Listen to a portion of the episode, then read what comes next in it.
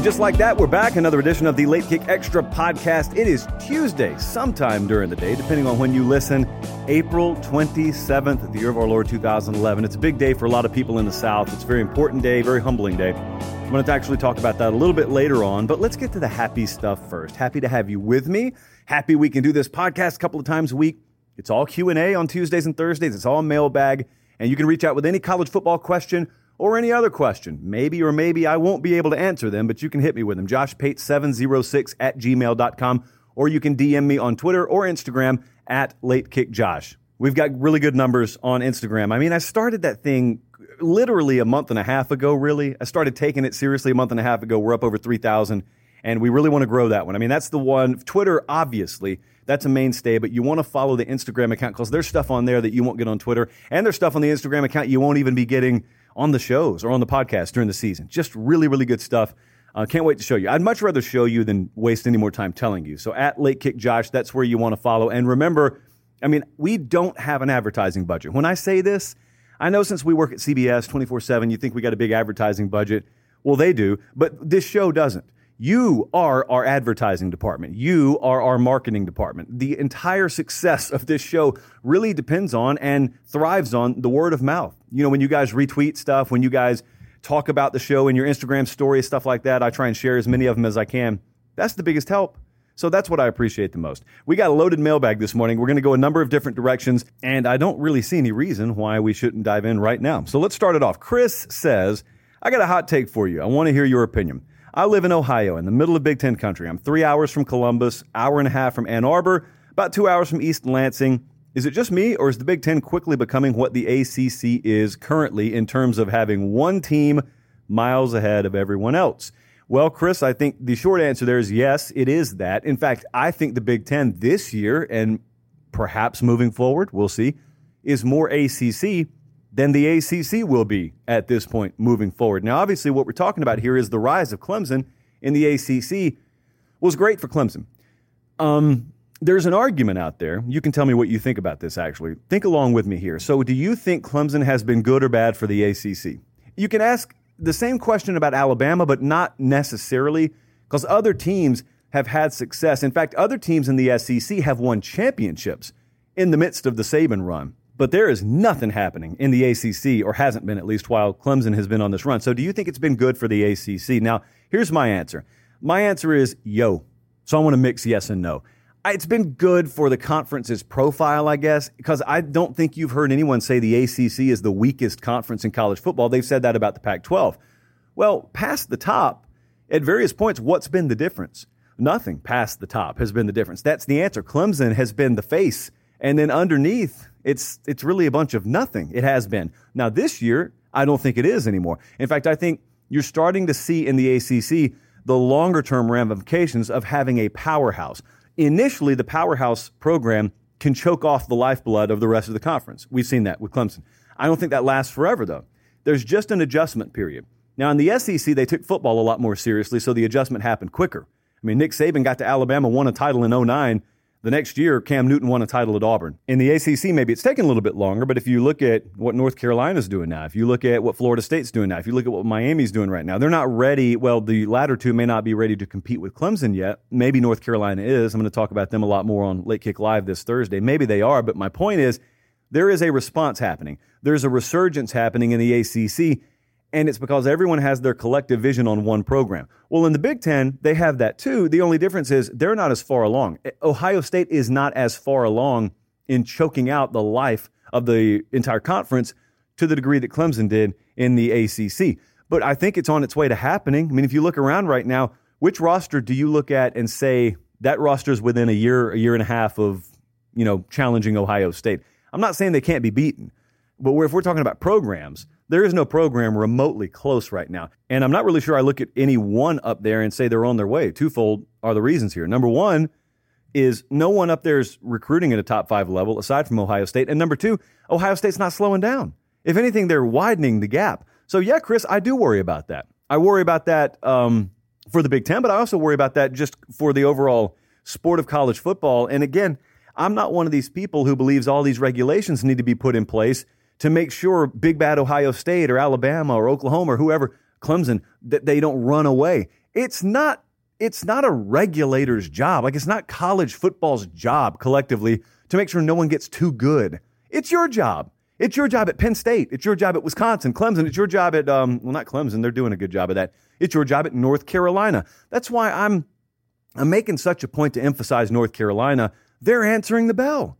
Notice year one, Mack Brown walked in and they had to play Clemson year one. They took them down to the wire. They were a two point conversion away from beating Clemson. They never flinched. They never. They didn't have a. They didn't have a fraction of the roster talent wise that Clemson did. They never flinched. And since then, what have they done? They've gotten better through recruiting. They don't care. They're not Clemson. They know they're not, but they're also understanding that they control it through proper hiring, through good recruiting, through good development, not taking shortcuts and building things the right way. They control it. Just like Michigan controls Michigan. They control how wide that gap is. Ohio State, they're controlling themselves and they don't even care about anyone else. Alabama, they control themselves. They don't even care about anyone else. It's up to you. LSU was able to do it in 2019. Auburn was able to do it for a little while. No one has been able to sustain it like Alabama has.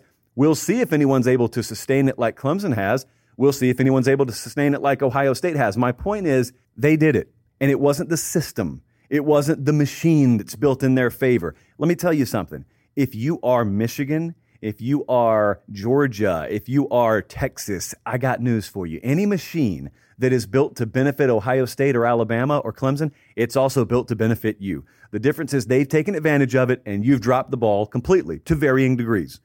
And so the question is not, well, is Ohio State bad for the sport? Is Alabama bad for the sport? I would ask the follow up. I would ask, is everyone else dropping the ball bad for the sport? And my answer would be yes. Hire correctly, get the right AD in place, get the right infrastructure in place. Don't try and do it in a microwave in 15 seconds. And crazy things can happen, magical things can happen. Caleb is next up. With the tremendous work he's done to turn around Oklahoma's defense over the last couple of years, us Sooner fans are going to have to come to terms with the fact that Alex Grinch, defensive coordinator, is going to get some good head coaching offers in the coming years. If and when he leaves to be a head guy somewhere, there will be a major drop off, or will there? Do you think that there will be a major drop off, or do you think the much improved culture has already been instilled in the program? That's from Caleb. Caleb, I don't necessarily know. So let me let me slow down a second. I think you're right. Just like Brent Venables at Clemson, I think you're right that the offers are going to be there. Now here's what I don't know. I don't know what kind of guy Alex Grinch is in that sense.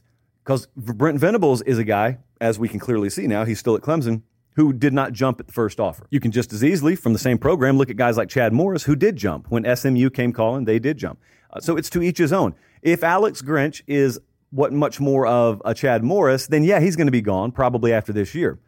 Um, Dan Lanning is another guy at Georgia who is in this boat. He's he's got some offers probably coming his way. But here's the important thing to remember: those guys, Dan Lanning at Georgia or Alex Grinch at Oklahoma, they are coaching under very important people, not just because of who the names are, but think about what Kirby Smart represents and think about what Lincoln Riley represents. Think about what they have in common. Those are guys who are first time head coaches at their current jobs. Uh, Lincoln Riley wasn't at Tulsa before he got that job. Kirby wasn't at Georgia State before he got that job. Their first head coaching jobs were perennial powerhouse tier one caliber programs. Well, I wonder if Alex Grinch looks at that because there was a time where Lincoln Riley was a hotshot coordinator. I wonder if Dan Lanning looks at Smart because there was a time Kirby Smart was a hotshot coordinator and they were in demand and their first jobs were major jobs. And so now, what do you do? If you're Alex Grinch, you're getting paid very handsomely. Brent Venables, same. You're being paid very handsomely. Brent Venables has already kind of answered this question. We got to get the answer from Grinch. Is he going to be a guy who just bides his time and he waits for the opportune position to come open, or is he a guy who's going to jump at the first offer that comes available? I don't know. It remains to be seen. But the second part of this question is there going to be a huge drop off? I'm not so sure I would expect a huge drop off. Number one, because recruiting has as much to do with this as anything. They're recruiting really good defensive guys now. So the talent is not going to be lacking. And then the other thing is now that people will have seen Oklahoma play defense, I believe they're going to do it this year at as high a level as they've done it, period, under Lincoln Riley. I think it's going to be a desirable job. So I think he's going to be able to go and cherry pick basically whoever he wants for that position and uh, within reason, obviously. And I don't think, no, I'm thinking this out loud as I talk to you, Caleb. I don't think there's going to be a big dip there. I think Oklahoma's here to stay, and I think they're going to be this point, 2021 and moving forward. I think the product they put on the field will be a lot more synonymous with the kind of product you need to win a national championship, which is high caliber offense, potent vertical passing game, really, really good future NFL caliber quarterback, but then also opportunistic defense. Big guys up front. They can collapse the pocket if they need to. They can rush the passer if they need to. Long, athletic in the secondary. I'm not saying they're absolutely there yet. I'm saying expect a quantum leap forward defensively from them this year, and then that point moving forward. And as you develop that, and as you know, that's not a death sentence to go take that job as a defensive coordinator, then it, it greatly reduces the likelihood that you're going to have some massive drop off if and when a high caliber guy leaves.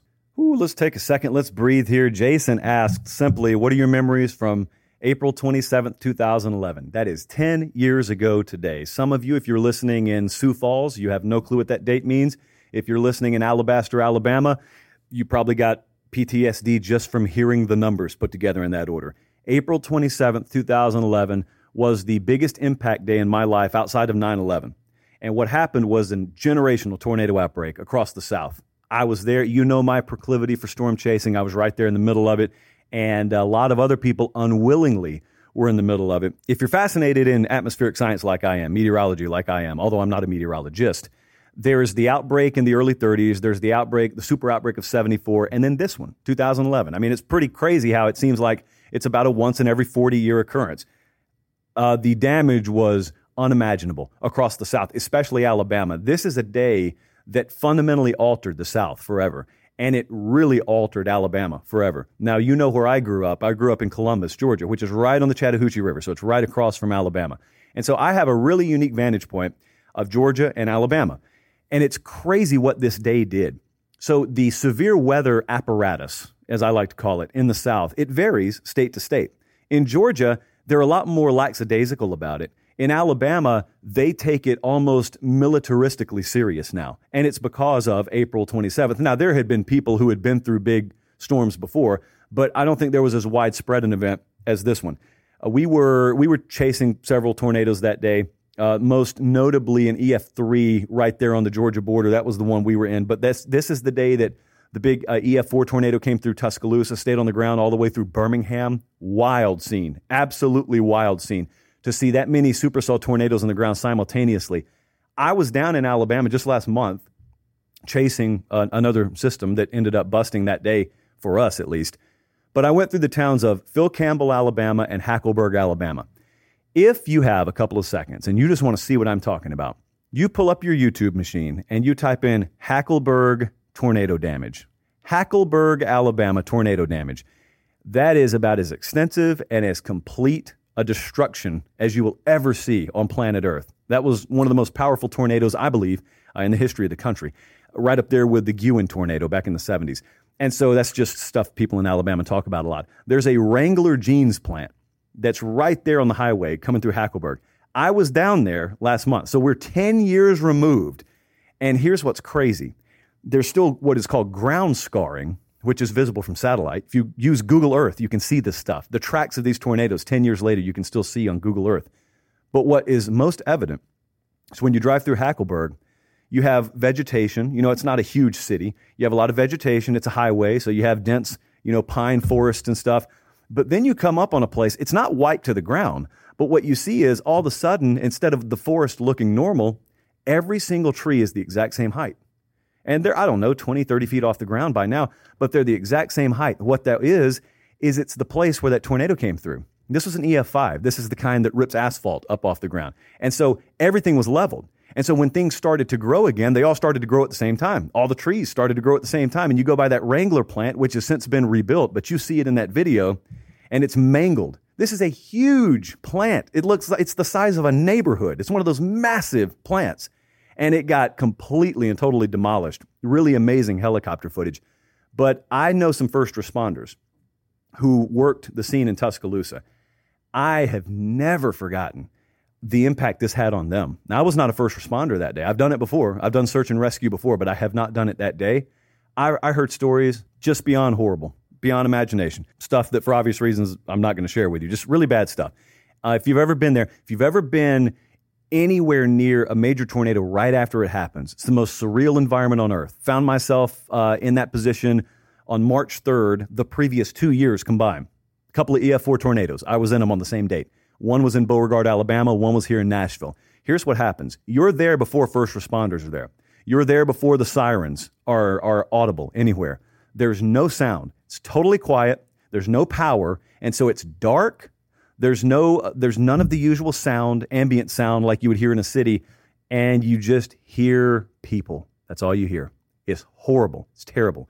And so that was what was happening all across the state of Alabama that day. But I'll tell you what did end up happening, and it happened kind of recently down there too.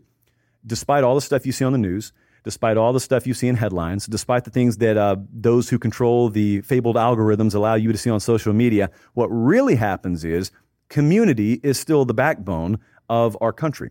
And community is what's on full display anytime something like this happens. And it's out of the spotlight. It's long after the news cameras pack up and leave. You see people that will take the shirt off their back for you. You see people just come together. They lift themselves up. That's what happens. Nobody pays any mind to anyone's skin color, religious affiliation. No one cares. No one asks those questions before they help you. They just help you. And that's what happened all across the state. And people still remember it to this day and long after this. They'll remember it. So, yeah, Jason, I have a lot of memories of that day. A lot of other people around the state were far more impacted than myself. I listened to Nick Saban talk about uh, a couple of weeks ago, I think it was, leading into their spring game, about how that fundamentally altered his his role, how he viewed his role in in the state of Alabama, not just Alabama football. That took him from being, you know, just a football coach. At that point, had been kind of a mercenary football coach, had never planted roots anywhere, uh, to that being the time that he and his family finally planted roots. And who knows, just strictly in terms of football, who knows what kind of impact that had just on the college football scene. But they did go on, they being Alabama, they did go on to win the national title. That's the year they played the game of the century with LSU and they lost. And then they had the rematch uh, that absolutely should have happened. Don't care what anyone says in the national title game. But yeah, Jason, that 10 years ago, man, crazy to think about. All right, let's move it on here. Let's transition. So Stacy, who is a frequent contributor to the program, she asked a question about the Pac-12 as it relates to the rest of the country. And there's been a lot of talk lately about who cares more about football and why this is this way and why that is that way. And I got a take on that. So we'll talk about that right after this. So Stacy said I was listening to something recently where the main point of emphasis was that the Pac-12 just doesn't care as much about football and that's why they've fallen off and there's just more to do on the West Coast so that's why the fans aren't engaged. Do you agree with this? All right, Stacy. So I've I've kind of broached this before. This is one of the things that mildly annoys me. If you're a fan of college football, if you're a fan of sports, there are things you used to never care about that for whatever reason a lot of you care about now. One of them is TV ratings. You used to never care how many people were watching a game. It's do I want to watch it? If the answer is yes, turn it on. If the answer is no, don't turn it on. But nowadays, everyone's fascinated with TV ratings, and no one understands how to properly interpret them, by the way. And then, secondly, we're talking about this. I cannot tell you how many times I've had someone that wants to sound smarter than the rest of the room tell me, well, you know, Pac 12, they just don't care as much. You know, that's, it's just, they don't, football doesn't matter as much out there. Listen, maybe that's true. Okay. I'll even grant you that. Let's say that's true. How does it stop you from winning? How does it stop you that you tell me there are more things to do in California than USC football? How does it stop you? Because I heard, I think it's probably the guys at the Athletic you're talking about that were having this conversation. And I heard Andy Staples make a great point. Now, I'm thoroughly ashamed of his recent pivot on the playoff stance, but I heard him make a great point. He said, Really, there are beaches in California, are there? You're on the West Coast. You got the ocean. You got all sorts of things to do, huh? Let me ask you something.